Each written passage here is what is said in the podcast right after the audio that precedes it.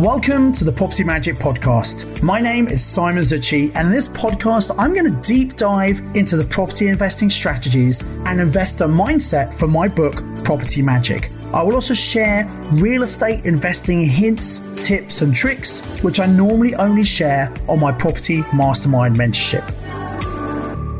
Hello and welcome to the episode number 10 of the Property Magic Podcast. In this podcast, I'm going to share with you two low money down property investing strategies, which means you don't have to use very much of your own money, and four no money down property investing strategies. Now, you might be thinking, is it really possible to buy property with none of your own money? Well, yes, it is. And I've done it myself. Thousands of my students have done it and I explain how you can do it in this particular episode of the Property Magic podcast. Now, when you're normally investing in a buy to let property, an investment property, you get a mortgage of 75% and you have to put in a deposit of 25%. Now, this is where most people get stuck because they realize even if you have money, at some point you'll run out of your own funds. And most people stop until they can wait for the value of the property to go up they remortgage, take some money out, and go and buy some more properties. There's nothing wrong with that. That's certainly how I started. But you know what? It takes a long time. So if you can buy properties with very little or none of your own money, there's no limit to the amount of property you can control. And all successful investors start using other people's money. Now, obviously, if you do have your own money, it's best to use that first.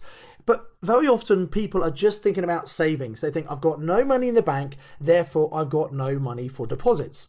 Well, look, there are a number of different sources of deposits. And actually, we're going to cover this in a future episode of the Property Magic podcast. But just for now, let's think about, you know, it could be savings, it could be redundancy money, rather than getting another job, why not get that money working for you and creating an alternative income?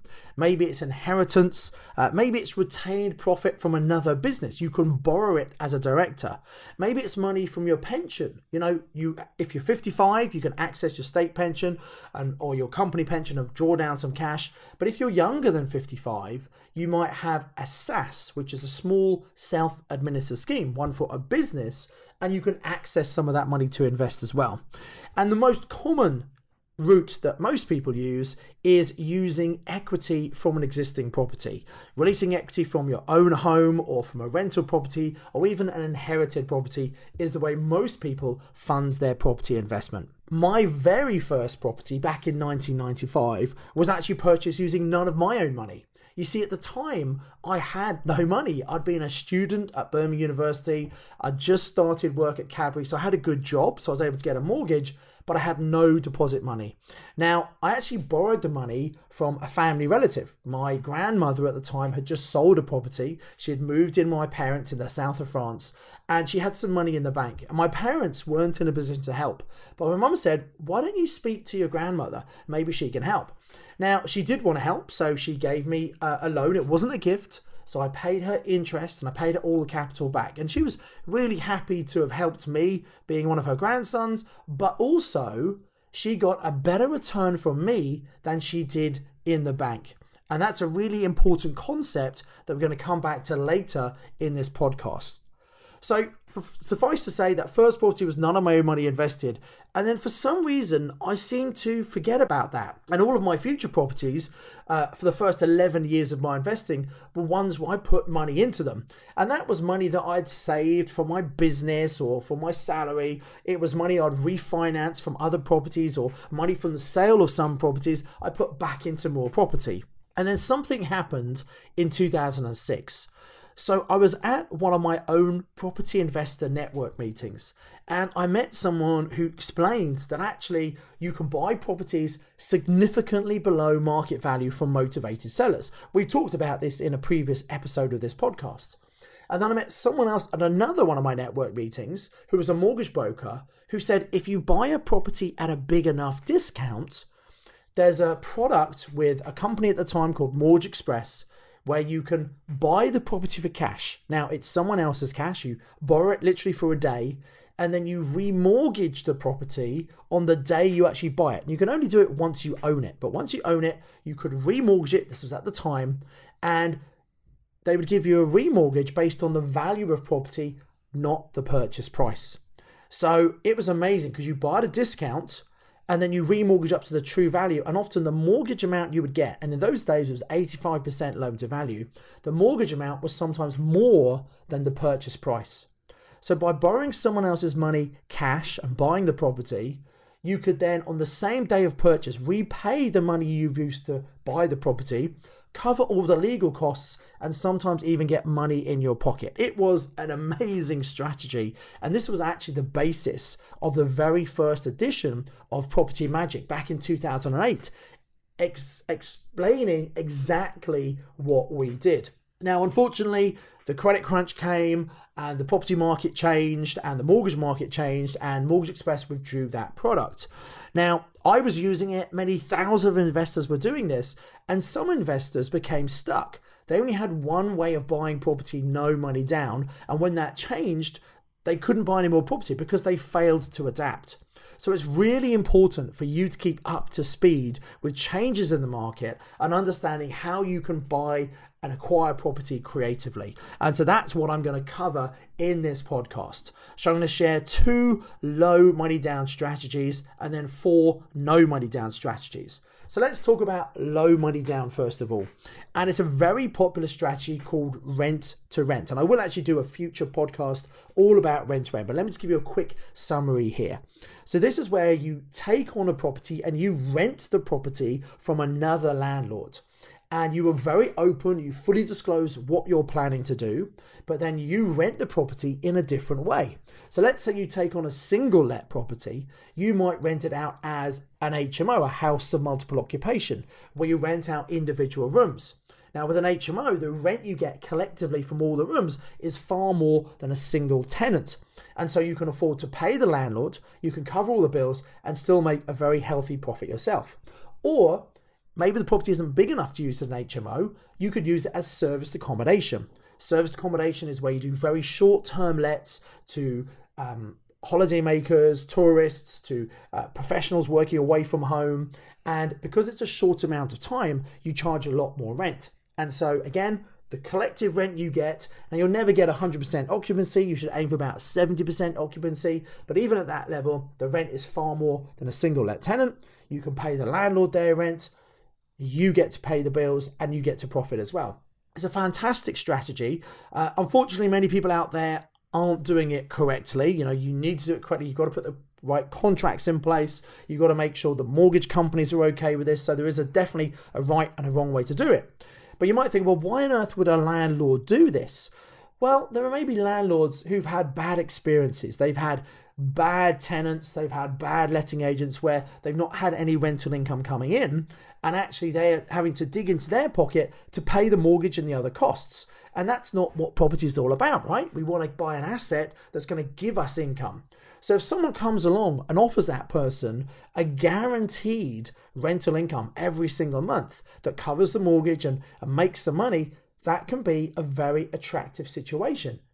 And so this is why rent to rent is so popular. Now you might think, well, surely why doesn't the landlord do HMOs or serviced accommodation themselves? Well, some do, but most people don't know how to use these advanced strategies, or they're scared about them, or they're just not bothered. They want to get on with their life and have the long term capital growth on this property. And they're really happy to get a guaranteed rental income. So that's the first low money down strategy rent to rent. There are some costs involved. You need to have a contract put together. You might need to do a small amount of, of refurb work, you know, painting the property. You might need to put some better furniture in to be able to rent it out in the right way.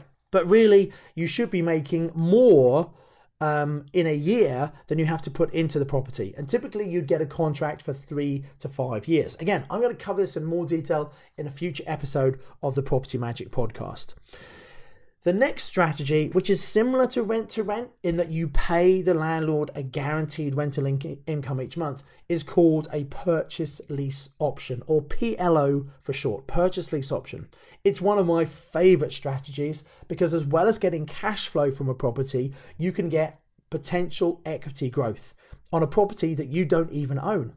And the way that works is, as well as this rental agreement where you give this guaranteed payment to the landlord, you also have a contract in place, an option a right to buy this property. So let's say a property is worth £200,000 now. You can agree a purchase price of 200, but not now. It's any time in the next three to five, seven years, whatever you could agree with the landlord. Now, why would a landlord agree to do that? Well, for a couple of reasons. Again, maybe they've got a property right now that's a real problem, a liability. You're stepping in, covering the mortgage, giving them a little bit of profit. They have nothing to worry about.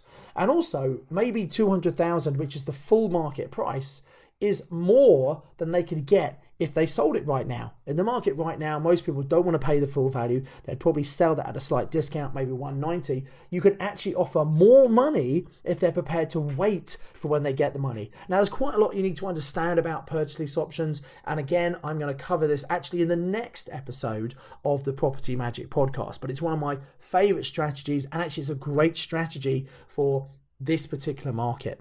So those are two low money down strategies. There's a little bit of money required, but because you're only putting a small amount in and getting a good rental income, they have a very high return on investment.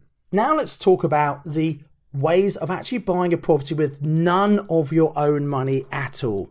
And the first one of these is where you buy a property in what we call a joint venture with another investor. Now, this is where you find a really great property deal. And by the way, a lot of people don't even know what makes a good deal, let alone how to find one. So if you can educate yourself and then get out there and take lots of action and find a really good deal, even if you've run out of your own money, there will be other people who want to get into deals like that, but don't know how to find them, don't have the time or the energy or the inclination to find those kind of deals. And if you find those deals, maybe those people can work with you. Now, normally you find the great deal, they bring the money in, you do the work, and there's a share, a share of the cash flow and a share of the equity growth. Now, normally it's 50 50, but it doesn't have to be that way. It's all about negotiation. So, where on earth do you find these people who've got money and will be happy to fund your deals? Well, the very best way is going to property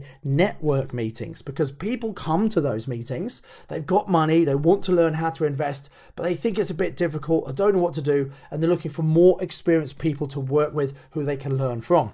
Now, obviously, you're not just going to go to a network meeting and find someone who's going to give you their money straight away. You've got to build a relationship, you've got to get to know each other. And remember, when you do a joint venture, you're actually going into business with that other person. So you've really got to make sure that you are similar people with similar values and similar objectives.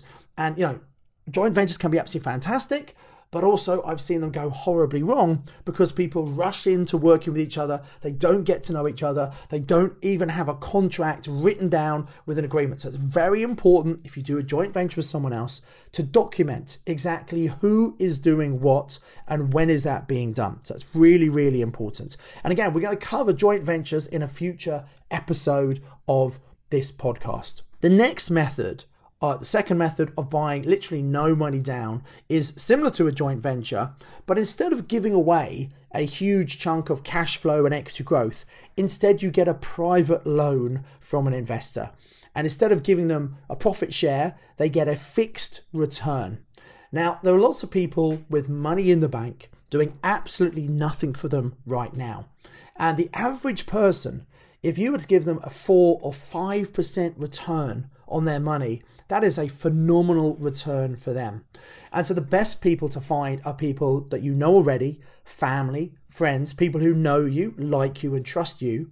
And then you can speak to them about the opportunity you have to help people get a better return on their money. Now, you never ask people direct for money because people don't like that and you know most people who have money don't tell people they've got money because it's not something we really talk about in this country but suffice to say there will be people who you know who've got money in the bank, even though you don't know it, because they've got redundancy money, money from a divorce, inheritance, they've sold some shares, sold a business, whatever it is, and it's doing nothing for them in that bank right now. So you can help them get a much better return and they can help you fund your investment. So it's a true win win and obviously you pay them back at some point. Um, very often, if you're giving such a high return, people are happy to leave the money for years and years, so you can refinance the property and pay them back when the capital value's gone up. Or if someone needs money back, you find another investor to replace the first one and you give the first one their money back. So again, it's working with private money rather than having to give a joint venture partner 50% of the profit and 50% of the equity. The next method, the third method, is what we call vendor finance. Now, this is where you find someone who's got a property they want to sell, that they don't really want to do an option because they want to get the sale done and completed. But you know what? They don't necessarily need the money from the sale. They might just be putting that money into the bank. And so, what you can do is you can agree to pay them the full market price for the property, which is pretty good for them. You would get um, finance for 70% of the purchase, and they leave 30% deposit in the property. Now, just to be very clear here, if you go to a normal mortgage company, they won't understand this, they won't like this because they want to see you, the investor, put some money into the deal. They want to make sure you've got some skin in the game in case something goes wrong, you can't just walk away from it. And that's what happened in the last credit crunch when they were lending up to 90% and the values came down and investors threw the keys in and people got repossessed. So be very, very careful about that. So what you can actually do is if you find someone who and again you've got to you've got to build some trust and relationship with this owner there are some companies like crowdproperty.com, which is one of my businesses, that will recognize that let's say something's worth 204 uh, sorry 200,000 pounds and you're buying it because crowd property has been set up and is run by people who understand property investing we don't mind at crowd property if you're buying a property for 200,000 you might get a, a 70% mortgage from crowd property for say 140 we don't mind if you the owner leaves 60,000 in for your 30% deposit. That's fine with us because we recognize that if, if you ever default on the loan, Crowd Property will be able to take the property and get the money back to the lenders that have put the, the, the 140 in for you. And the whole point is you actually lend, uh, so you pay interest to the owner of the property, the original owner, the £60,000 they put in, until you eventually pay that back. Now, you pay that back by um, maybe you've got another property deal, you buy and sell and make a profit and use that, or the, the value goes up over time, you refinance and then pay it back to them. What you typically do is use crowd property to buy the property for the first six months, and then when you refinance the property, the own the, the second mortgage company you refinance with, well, they don't really mind how it's being financed. All they care is, well, it's worth 200, they'll probably lend 75% on that. So lend 150. That's enough money for you to clear crowd property and have a bit of extra cash. And then the owner is still owed their 60,000, which could be a restriction or a second charge on the property. Some lenders don't like second charges, so you have to sort out with the vendor what they're prepared to do. Now, again, this works really well if someone is selling, they've got equity in the property, but they're just going to put the money in the bank, they don't need it, and they want to get a better return. So the interest you give them on the money they leave in is more than they would get in the bank. So it works really well for them. Um, I did this on one of my properties that I purchased in Bournville Lane uh, in Birmingham. I've got four HMOs on this particular road, and I, I had such a good relationship with the estate agent. They would always call me whenever a deal came up in that particular road. And so I walked into this property, and it turns out I knew the lady who owned it. She had walked, she'd worked previously at Cadbury's, and um, she knew that I'd left Cadbury's because of my property investing. So we had a good old chat and a catch up. I didn't know her very well, but I knew of her and she knew me. We'd met a couple of times. And turned out that she wanted to sell this property and use the cash, the equity, to pay down her home mortgage. She was retiring in, in five years' time, and she wanted to make sure that by the time she retired, she had reduced her outgoings and so she could survive until her pension kicked in.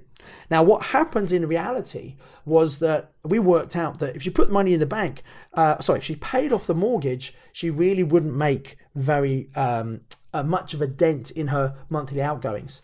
So instead of paying her mortgage down, which was only a couple of percent, I agreed that I would actually pay her 6% on her money whilst I still had it. And the net effect of this was for the next five years, um, I would pay her more every single month than um, she would earn by reducing her mortgage. And so net net, she was a couple of hundred pounds off better each month by lending me the deposit for this property. And so this was how I bought this property with none of my own money invested. That property is probably I bought it for 200, probably worth well over 300 now. So again, I've had all that growth on something without putting any money into that deal. So vendor finance is a great strategy. As I've said, traditional lenders don't get it. You need to go to someone like crowdproperty.com who can finance that for you for the purchase. And then the final strategy I want to give you, number four of the no money down strategies, is another way that you can do maybe a development project, again, using none of your own money. So let's say you find a property um, that has got potential to be converted into something else. So it might be a large house or a pub could be converted into flats, or it could be a, an office could be converted into a, apartments or whatever it might be. And there's potential to add significant value to this project. Now, normally, what most people would do is they'd go and buy this property. They would have to put down a deposit, they'd have to pay their stamp duty, their taxes, they'd then have to borrow the money to do the work. Well, assuming the owner of the property is up for making more money and they don't need the money now, what they could do is the owner could effectively put in the property and then you could bring in the money, which, by the way, doesn't have to be yours. It can be a lender like Crowd Property. And I'm doing a few plugs for Crowd Property here, but Crowd Property has been set up and designed to really help you, the borrower, and help the lenders at the same time. So you should definitely go and check out crowdproperty.com. But the point is, let's say someone's got a property that's worth £500,000. And if you spent £600,000 on that property, so you spend a total of 1. 1 million, maybe it's then going to be worth uh, 1.6 million. Okay, so so a really good project. Now the owner who owns this property that's worth 500,000, maybe they don't have the knowledge or the skills or the funding to do this development. If they had the money themselves, they might do this development, but actually maybe they don't. So you can find this person and negotiate with them, find out what's important to them, and say, look, w- would you like more money than 500,000? If you're prepared to wait a little bit of time, I can actually give you more money. And the way you do that is if they put the property in worth 500,000, crowd property will come in and if there's a current mortgage they can replace the current mortgage they can give you a little bit of money to get started on the project. And then they might lend you the full 600,000 to actually get all of the building work done. Now obviously it depends on the numbers and you can go to the crowd property website just fill in a very simple borrower form and in a matter of days they'll come back and tell you if it's the kind of project they can support or not. But the whole point is because the owner is putting the property in you don't actually buy it you don't have to um, put down a deposit. You don't have to pay the stamp duty. All you have to worry about is bringing the development finance in. And if the project is good enough, Crowd Property will lend you 100% of the money to do that development. So, in this way, you can actually do a development project with none of your own money involved. Now, why would the owner do this? Well, you can give them more profit. First of all, the money that you would normally spend on stamp duty you could give to them straight away as part of the well not straight away but you give to them as part of the the deal once the project is finished and either refinanced or sold because you don't have to pay the stamp duty because you're not actually buying it. See the property will be developed and the end buyers who come and buy the properties will buy direct from the owner and the owner will get their 500,000 in this case. Crowd Property will get all their money back because they paid for the development. And then you and the owner can either split the profit or have some sort of arrangement between you, which means you can make profit on a property that you don't even own. So I hope this episode has really stimulated your thinking.